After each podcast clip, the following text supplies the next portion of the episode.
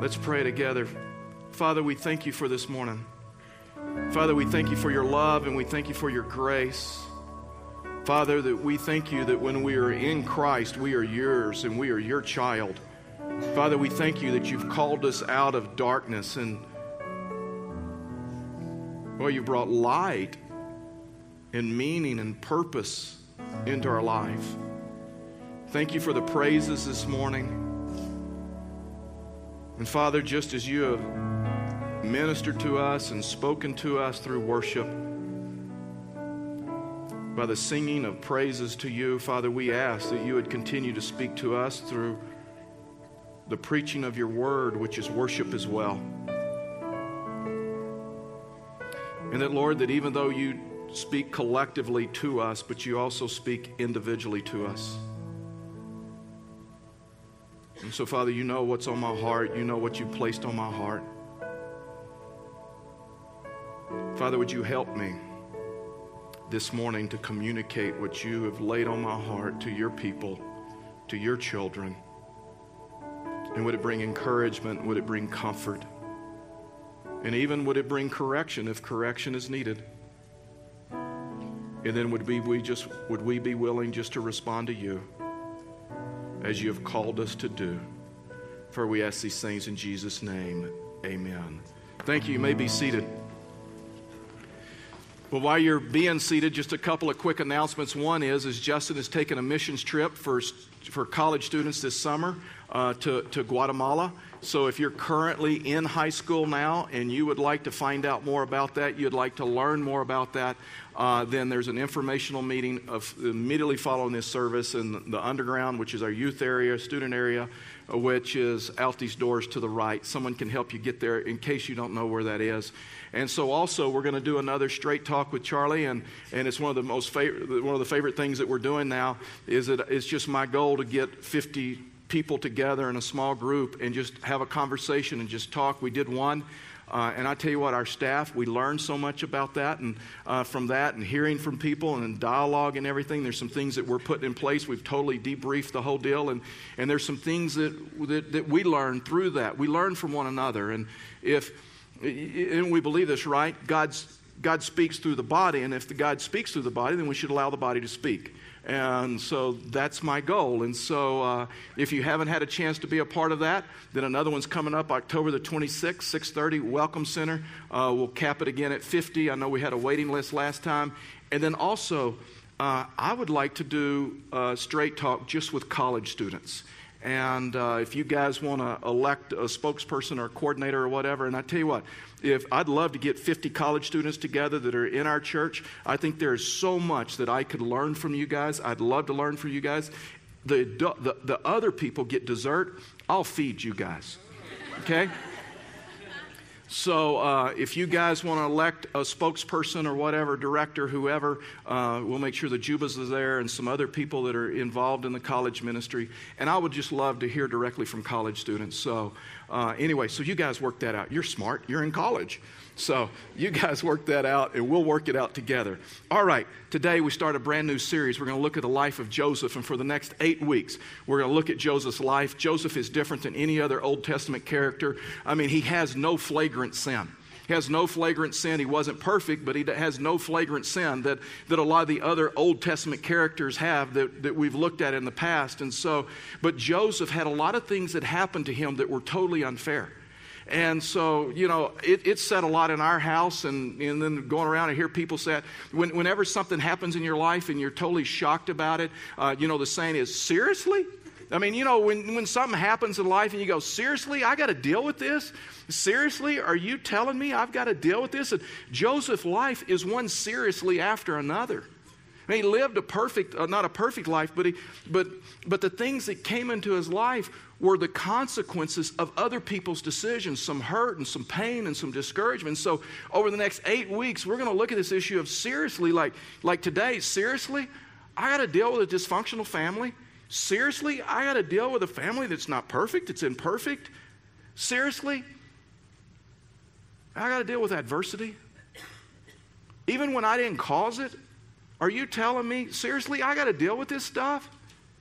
Seriously, I got to deal with discouragement, maybe even depression. Seriously, are you telling me that I have got to deal with this?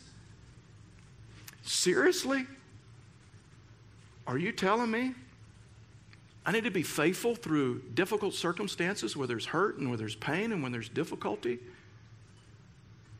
Seriously, are you telling me I got to forgive? Not for them, but for me, for my healing, so I can move on? Seriously? Are you telling me? God, seriously, are you, expect me to forgive some people that have hurt me, betrayed me? So, for the next eight weeks, we're going to deal with one topic out of Joseph's life after another, start in Genesis uh, 37 all the way through the end of the book. If you want to read ahead, you can read ahead. If you want to study, you can study. Uh, but today, we're going to look at this issue of, of a dysfunctional family or imperfect family. And so uh, let's just kind of lay the groundwork this morning. And so uh, I hope this isn't news to you, but we all have a dysfunctional family, right? I mean, we're all dysfunctional, okay? There may be varying degrees and st- differences and all this other stuff, but we just need to understand that we are fallen people. There is no such thing as a perfect family. No matter how great your family was growing up, it's still dysfunctional. Because dysfunction biblically is this lining your life up or doing some, some things, saying some things, some thoughts, some actions that aren't really in accordance with God's word. But Karen and I were so sensitive to this, and, and, and uh, there were times we'd get the kids together, Brittany and Amanda, and say, We have a dysfunctional family. Let me save you a lot of money sitting on someone's couch, counselor, and all that other stuff. We have a dysfunctional family. And Joseph was no different. There was a census taker up in Virginia, up in the mountains of Virginia, and he was going around door to door taking a census. And so he goes to this door, he knocks on the door, and a 13 year old, scrawny, unkept girl answers the door. And he says, is your, is, I'm a census taker. Is your dad home? She says, Nope, dad's been in jail for 10 years. And he says, Oh, okay. He says, Well, he says, uh, Do you have a mom that's in the house caring for you guys? Could I talk to your mom? And she's like, No, mom ran off with a moonshiner about five years ago. He goes, Okay, well, there has to be someone caring for you. Uh, do you have an older sister? Is she in the home? She says, Yeah, I have an older sister, but my older sister's in one of those houses for, for crazy people. And she's been there for three years. And so he goes, oh, okay, you must have an older brother then. Do you have an older brother? And she's like, yeah, I got an older brother, but he's at Harvard. And so he was shocked. He says, You got a brother at Harvard? What's he studying at Harvard? And she goes, Oh, he ain't studying nothing. They're studying him. That's a dysfunctional family. And so here's what I'm learning in life that, you know what? We're all dysfunctional. If we can just kind of understand that tomorrow, today, not tomorrow, for you procrastinators. and we can understand we can understand that today and be good with it. I'm going to get real personal. I'm going to be really transparent here this morning because, man, this is just something that's so personal to me and so important to me. Because as a pastor, I, for many years, I believe this. For many years, I believe that life is made up of good seasons and bad seasons. There's some times in life that you go through and, and things are kind of bad. And then there's some thing, times of life that things are, are good. And so uh, you begin to look at life like, you know what? Life is just seasons of the good and the bad. But the older I've gotten, the more that I've studied Scripture, the more people that I've talked to, I realize this that's not life at all. Life is lived in the tension of the bad and the good happening all at the same time. It's almost like standing on railroad tracks in the center, and this rail is the bad stuff that's going on in your life, and this over here is the good stuff. I mean, how many times have we bumped up against the good rail and says, "Man, I tell you what, life is so good like now, right now, except for if that wasn't happening in my life, life would be perfect. The job is going great, promotions. If I didn't have to deal with these relational issues, if I didn't have to deal with some of the things that's going on relationally, the economy or whatever, life would be perfect. If I didn't have to deal with some health issues, life would be perfect. And the same is true that when we kind of bumped up against the bad rail, And maybe you've said it. I've heard people say it. I've said it. To where we say life is not good right now. Fact is, it's hurtful and it's painful and there's stuff going on.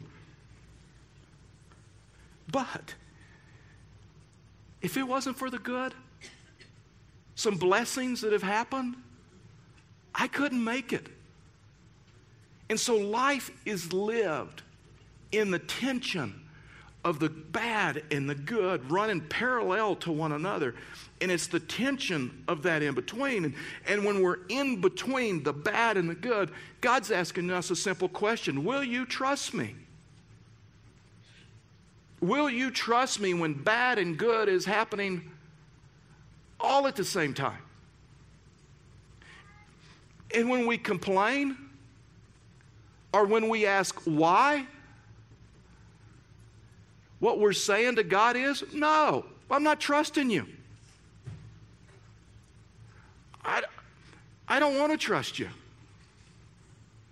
You see, the Israelites, when they were with Moses, and there was bad happening, but there was also some good, there was also some blessing.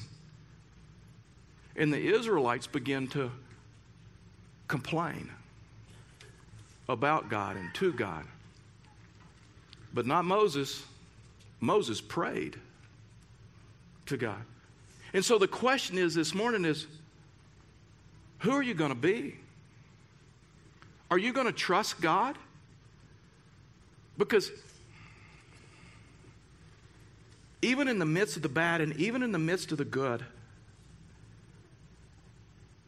God wants a relationship with you and God wants to, to meet with you and to minister to you.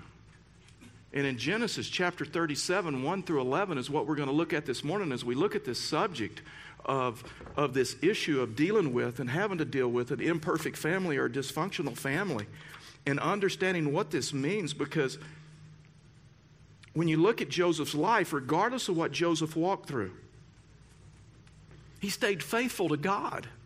Regardless when he bumped all the way up against the bad rail, prison, false accusations, hurt and pain from people, he still stayed faithful to God.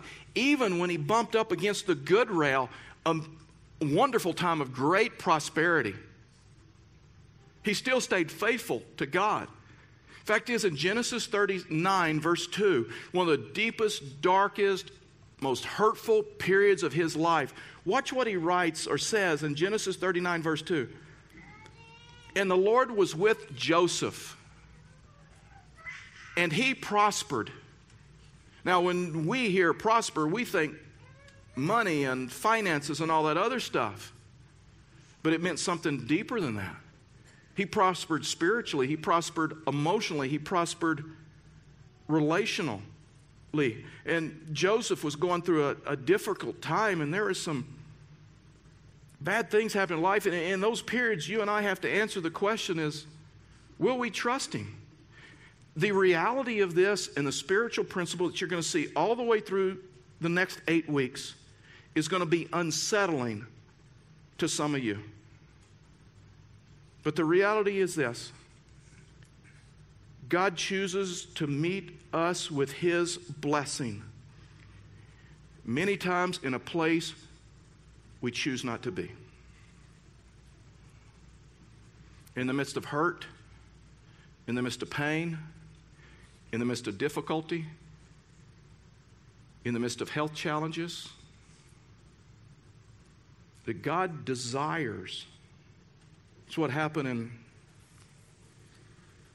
it's what happens in Joseph's life. But when we go through those times and those periods of life where we don't trust Him and we ask why or tell God how He could do it better, we end up saying that because of my circumstances, you are not with me.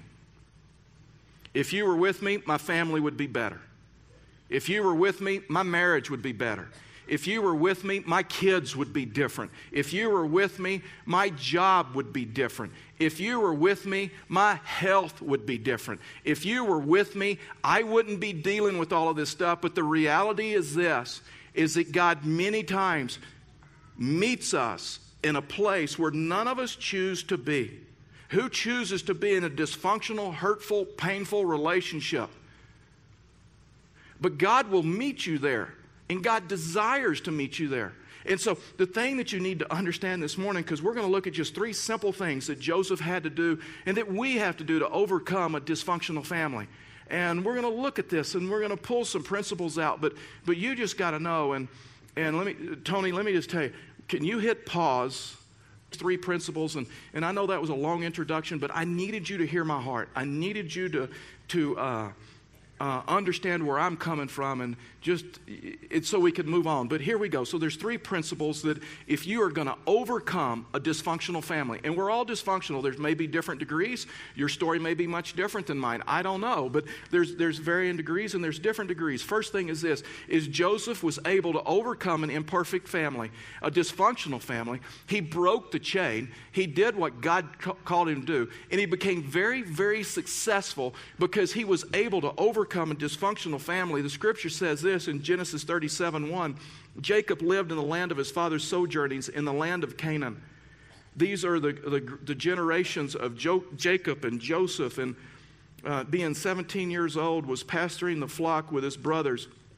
He was a boy with his sons, Bilhah and Zilpah, his father's wives, and Joseph brought a bad report about them to his father. Now, listen, Joseph's family was as dysfunctional as it came. I mean, I'm talking Jerry Springer dysfunctional.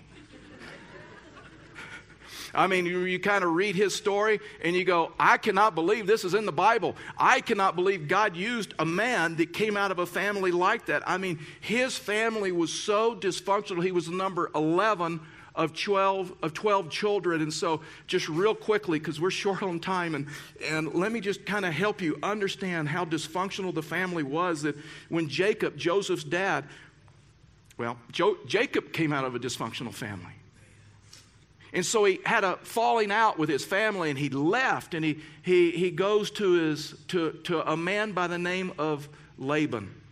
And he tells Laban, he says, Laban, uh, I, I can't take my family anymore. I just need a job. And Laban's like, well, you know what? I really cannot pay you, but here's what I can do. If, what would it take?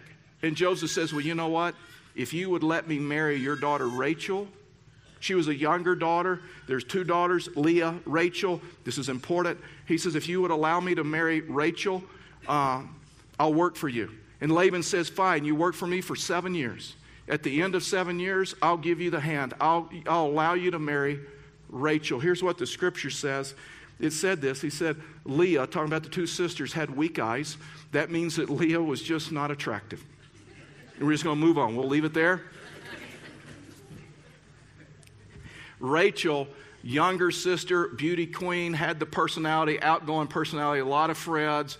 Uh, fact is, uh, the, the scripture says this um, that it says, Genesis 29 20.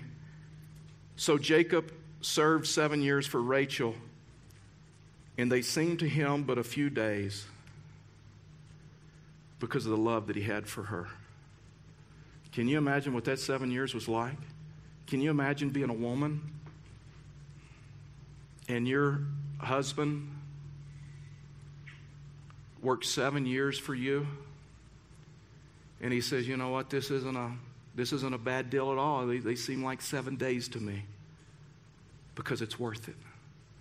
And can you imagine the conversation that they had, counting down the days and couldn't wait and couldn't wait for the wedding? And then some things that you need to understand about a wedding in their culture was this that in their culture, uh, two things had happened. It was, it was never right, it was, it was just culturally unacceptable for a younger sister to marry before the older sister. Okay? So Laban obviously had some problems. Uh, Leah wasn't dating anyone, there weren't any prospects. Uh, and so that was the first thing. The second thing is this that a, a, wedding was done a little bit differently than what we do today. Is the bride would wear heavy garments and a heavy veil. You really couldn't see through the veil. Uh, they didn't have lighting like we did, so it was dim, low lighting. The veil wasn't taken off of the bride till in the honeymoon tent. And so the wedding comes, and Laban is a, a cheat, and he's a swindler, and he's not ethical. And so he takes Leah. And he puts Leah in the wedding dress and drapes the veil over her. She comes down, the wedding happens. Jacob thinks, I'm marrying Rachel. They go to the honeymoon tent. Again, it's dark, no lights. And the scripture says, you can read it for yourself, says that Jacob woke up, rolled over, and realized that he had married Leah. Can you imagine how he felt? That his father in law lied to him, deceived him. He married a woman that he did not love. He married a woman that he did not work for. And so Jacob goes to Laban and says, you know, a lot. but says, you know what, I still want to marry Rachel. What must I do? And so he says, you know, work seven more years. You work seven more years, I'll give you the hand of Rachel. And so he did, and, and they got married. And so now you've got uh, two wives in the same house. And, and, it, it, and I know dysfunctional families are difficult, but can you imagine the, the competition, the situations, the rivalry in, in the home? You got, he's married to two sisters. One was the pretty one, one was the beauty queen, one was the most attractive, one was had the greatest personality. The other, not so much.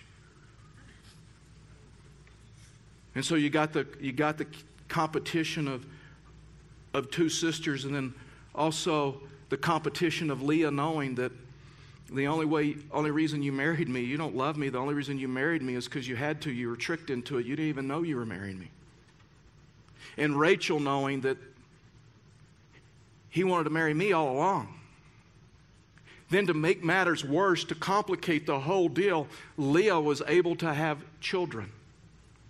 Which, as you know, in their culture, that's a bad thing to be barren in those days and, and to carry on the heir and the family name and all of that stuff. And so, Leah is able to give children. So you got this tension of one's the pretty one, one's not. One can give children, the other one can't. One knows that he loves the other one, and the other one knows that he doesn't love me. And so Rachel gets frustrated, so she comes to, to Jacob and says, You know what? How about this? Why don't you, why don't you sleep with my servant girl, Zilpah, And she'll give you a son. She'll be like a surrogate mother and then we'll raise her as our own. And so Jacob, being a man, says, Okay.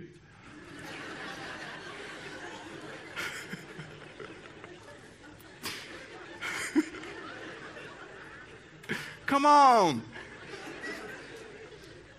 So, that's just funny, but so, so Leah, not to be outdone, says, I've got a servant girl, Bilhah why don't you sleep with Bilhah and she'll give you some kids and we'll raise. He's like, Okay. and now you have a home not with two wives, but four, two that are servant girls. One that knows that he married her not because he wanted to, not because he loved her, and one that knows he married me because he loved me. He always wanted to be my, my husband. And then the time comes, Rachel gets pregnant. And she gives him a son, Joseph. In fact, as the scripture says that when she gave him a son, Joseph, she says, I no longer live in disgrace. I no longer live in shame. God has blessed me. And then Jacob Number 10 becomes the favorite. Now all the kids know dad has a favorite. Dad has a favorite wife. Dad has a favorite mom, a, a, a favorite son, because he's the only one. And then Then Jacob has a falling out with Laban. Imagine that. Talk about dysfunction. So he moves the whole family. Joseph is about 10 or 11.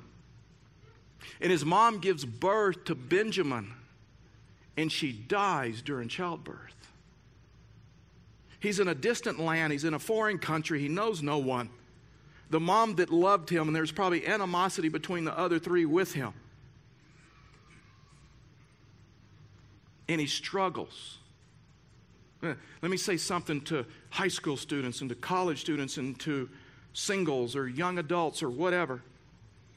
It is a false belief to believe that you can live your life however you want, make choices however you want, make decisions however you want, and it not affect you when the day comes for you to get married and raise kids. A lot of people will tell you, I'll just live free, I'll live how I want, make whatever decisions I want. And listen, God forgives sin, but it still leaves a scar. It affects attitudes, it affects thought, it, affect, it can affect the way that you parent. It is a false belief to believe that what I'm doing now will not affect me when I have a family and when I have kids. So Joseph had to overcome a dysfunctional family. He had to overcome an imperfect family. The second thing is this Joseph had to overcome sibling rivalry. I mean, you're in a home with a bunch of favorites. You're in a home that's totally dysfunctional. And it's so it could, should come at no surprise to any of us that there's this competition for love and there's a competition for acceptance when you bring 12 kids together with with four moms and one mother that's the favorite. This is a highly explosive situation. And to make matters worse, Jacob did not conceal his love for Rachel, and he did not conceal his love for Joseph. Everybody knew that Joseph was a favorite. Watch this, verse 3. Now, Israel, that's just another name for Jacob, loved Joseph more than any of his other sons because he was a son of his old age and he made him a robe of many colors. That was, that, was a, that, that was a robe of honor. It was a robe of distinct honor. It was a robe that, that royalty would wear. It was a robe that a king would wear. It was a robe that when someone wore that, you knew that they were superior to everyone else. You knew that they were a place of great importance.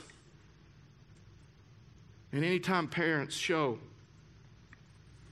favoritism to one kid, it fans the flames for sibling rivalry and sense of inadequacy and sense of, I wish I was more like them. See, kids cannot understand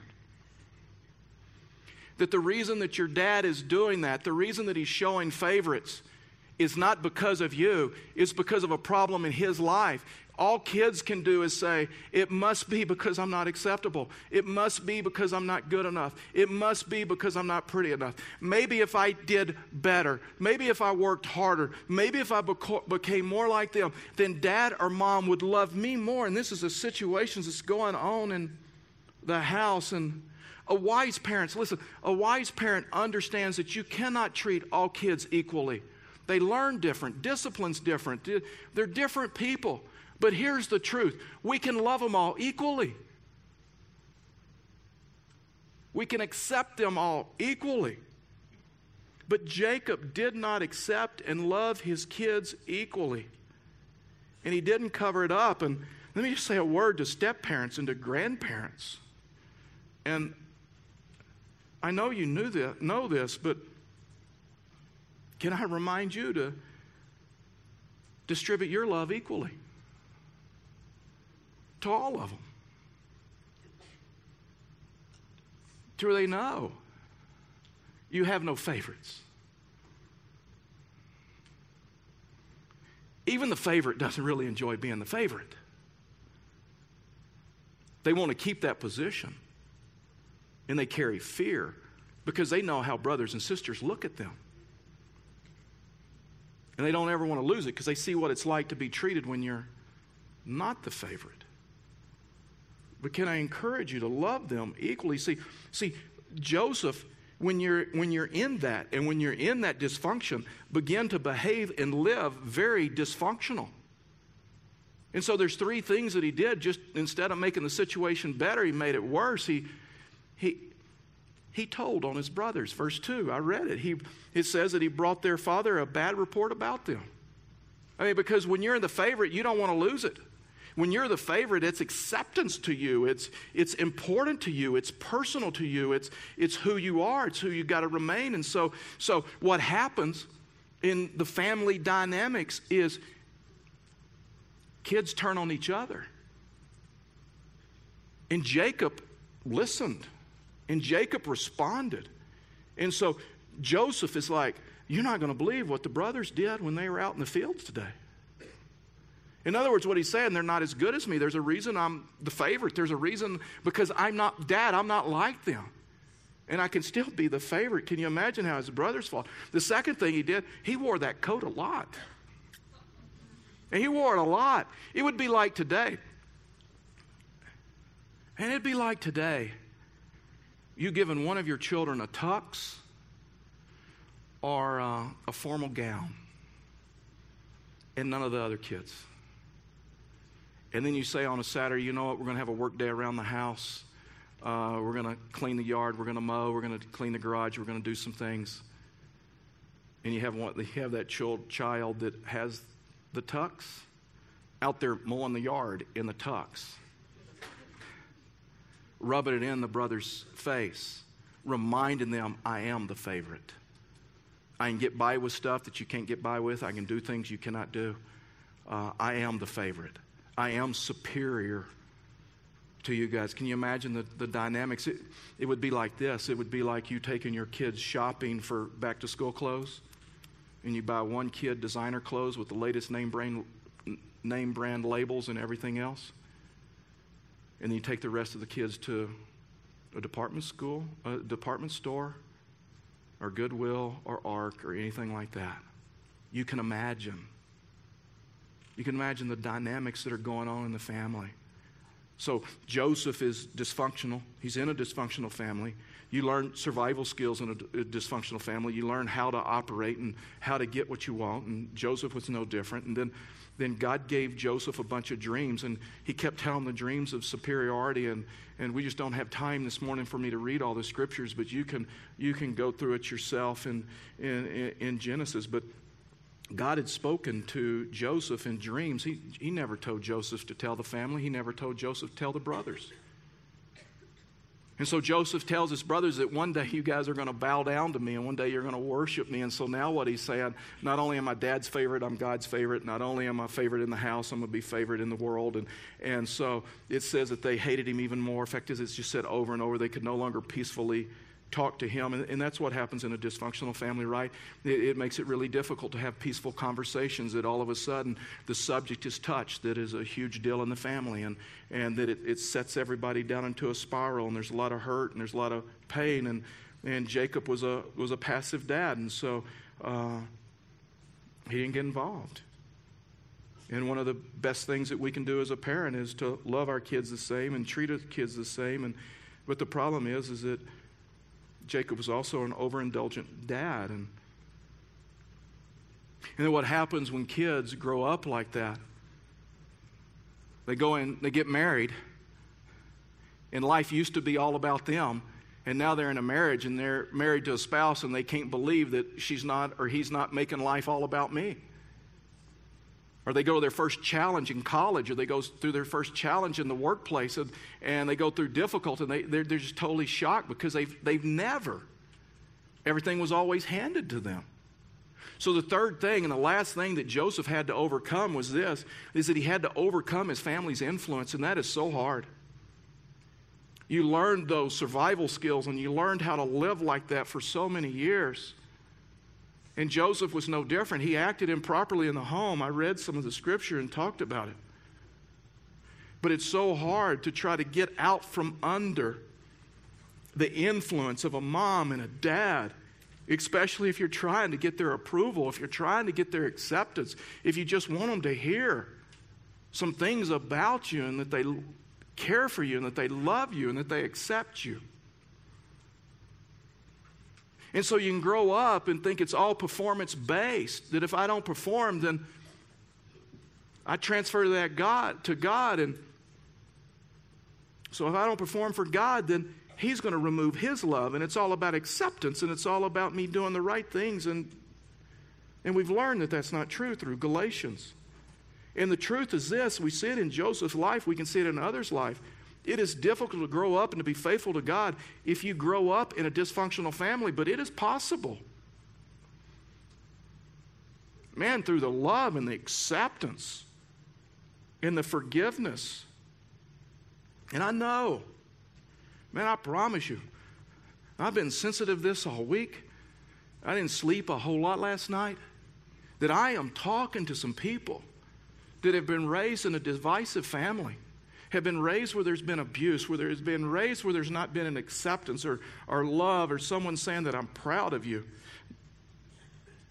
And some have been raised in unbelieving families. And those early impressions have left scars of insecurity, scars of fear, scars of there's just something wrong with me. To where you can have self hatred and you can have self doubt and you can have fear of failure and you get into hurtful, dysfunctional relationships because you just want someone to love you. You just want someone to, it doesn't matter what you have to do, it doesn't matter what you have to give up. You just want somebody to affirm you.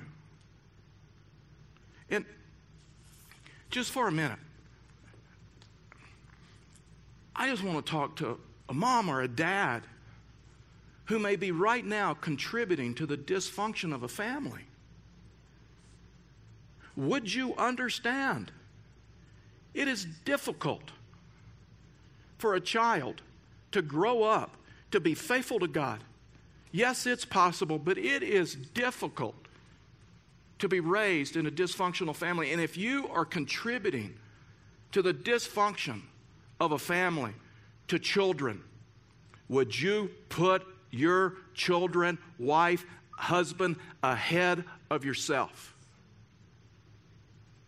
And would you learn? And would you develop a healthy way of parenting, loving, supporting. You'll be a spiritual leader. You'll speak into their life. You're not too busy for the family. Because it is a difficult thing to be raised in a family. It's dysfunctional, but, but can I just tell you this? Don't use it as an excuse for your life. That doesn't honor God.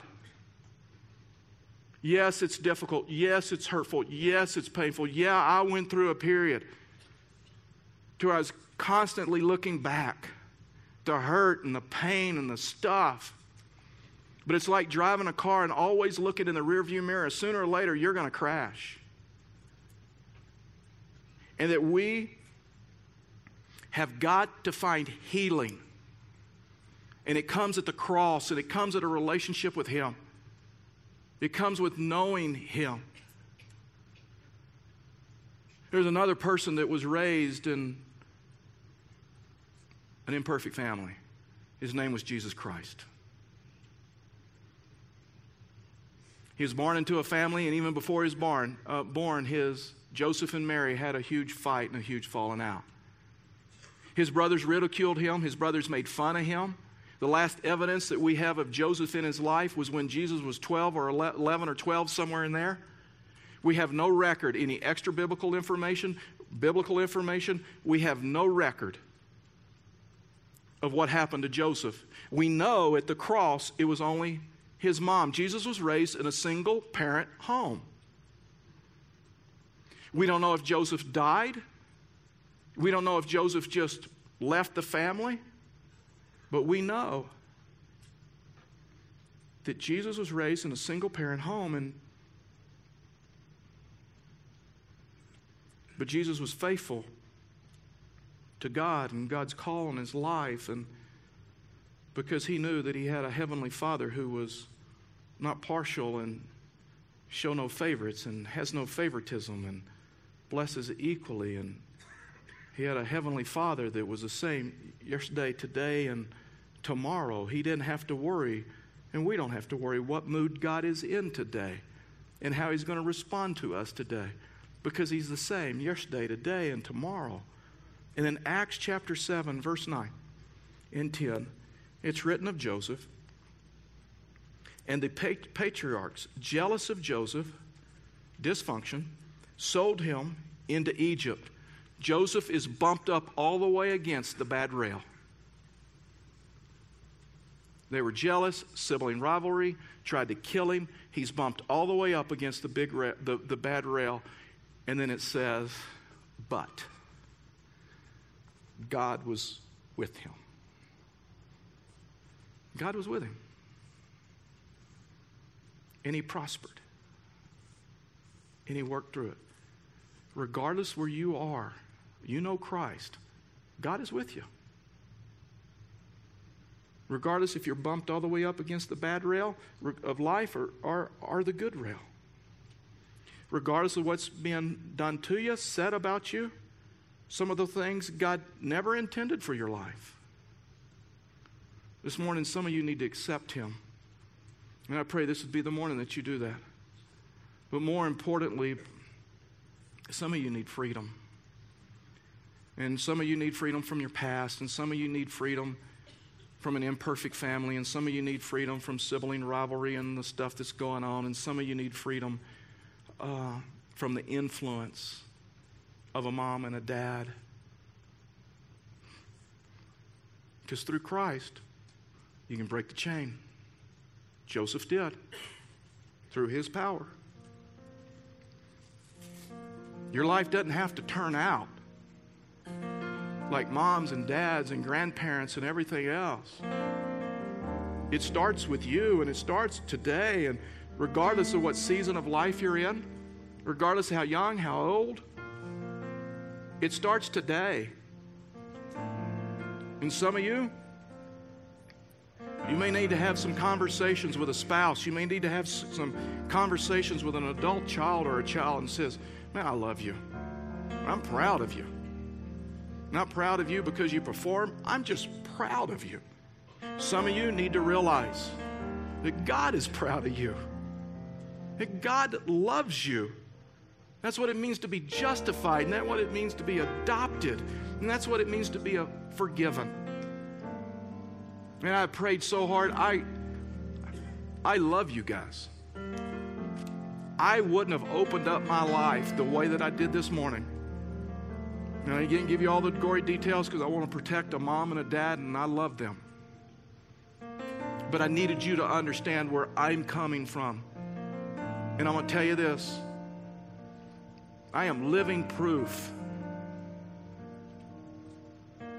It is hard to honor God when you come out of a dysfunctional family, but I'm going to tell you this it is possible.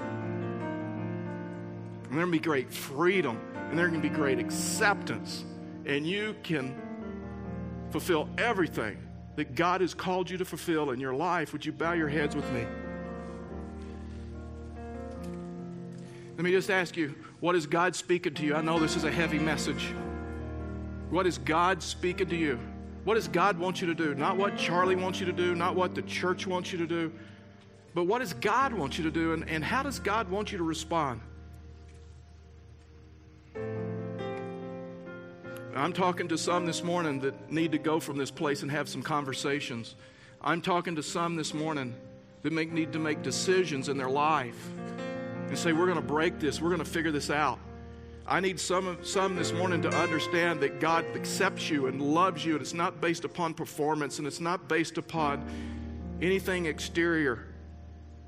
But you are His child. And there's a lot of you this morning that simply need prayer. That's where it starts. That's where it started for me. People praying for me and people encouraging me started with His Word and understanding His Word and how it applied to my life. In just a second, I'm going to pray. And then we're going to have you stand, and our prayer partners, as soon as we stand, you, you just don't even wait. You come out, you step out of the aisles, you come down here, you stand. We're not going to, it's not going to be a long period at all this morning. And then there are some of you this morning that need to come down. The Bible says that we're to bear one another's burdens as our own. And you just need to come down. You just need to tell someone, here's my name. Here's how I need you to pray for me. You don't have to tell them the gory details. You don't have to tell them anything like that. Just say, I need prayer. I need help. It's what the body of Christ does. And you know what? It may even be for a good thing. It may be for a thing, the decision that you're trying to make, freedom you're trying to find in your life. Father, we thank you for this morning. Father, we thank you for your love and we thank you for your grace. Father, we thank you that you are, are a holy and a righteous Father. Father, we thank you that you're a God that doesn't change and that you love us and that you care for us and that you protect us. Father, help us not to see you through the lens of a mom or a dad. Help us to be able to see you as a Father that accepts us, that approves of us, that encourages us, that supports us, and that regardless of what we go through, you are with us. You don't leave us. You promised, I will never leave you, I will never forsake you. You're mine, and I am yours.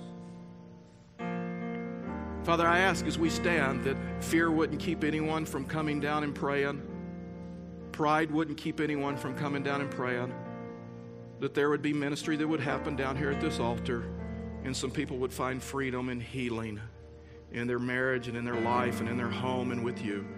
For we ask these things in Jesus' name. Amen.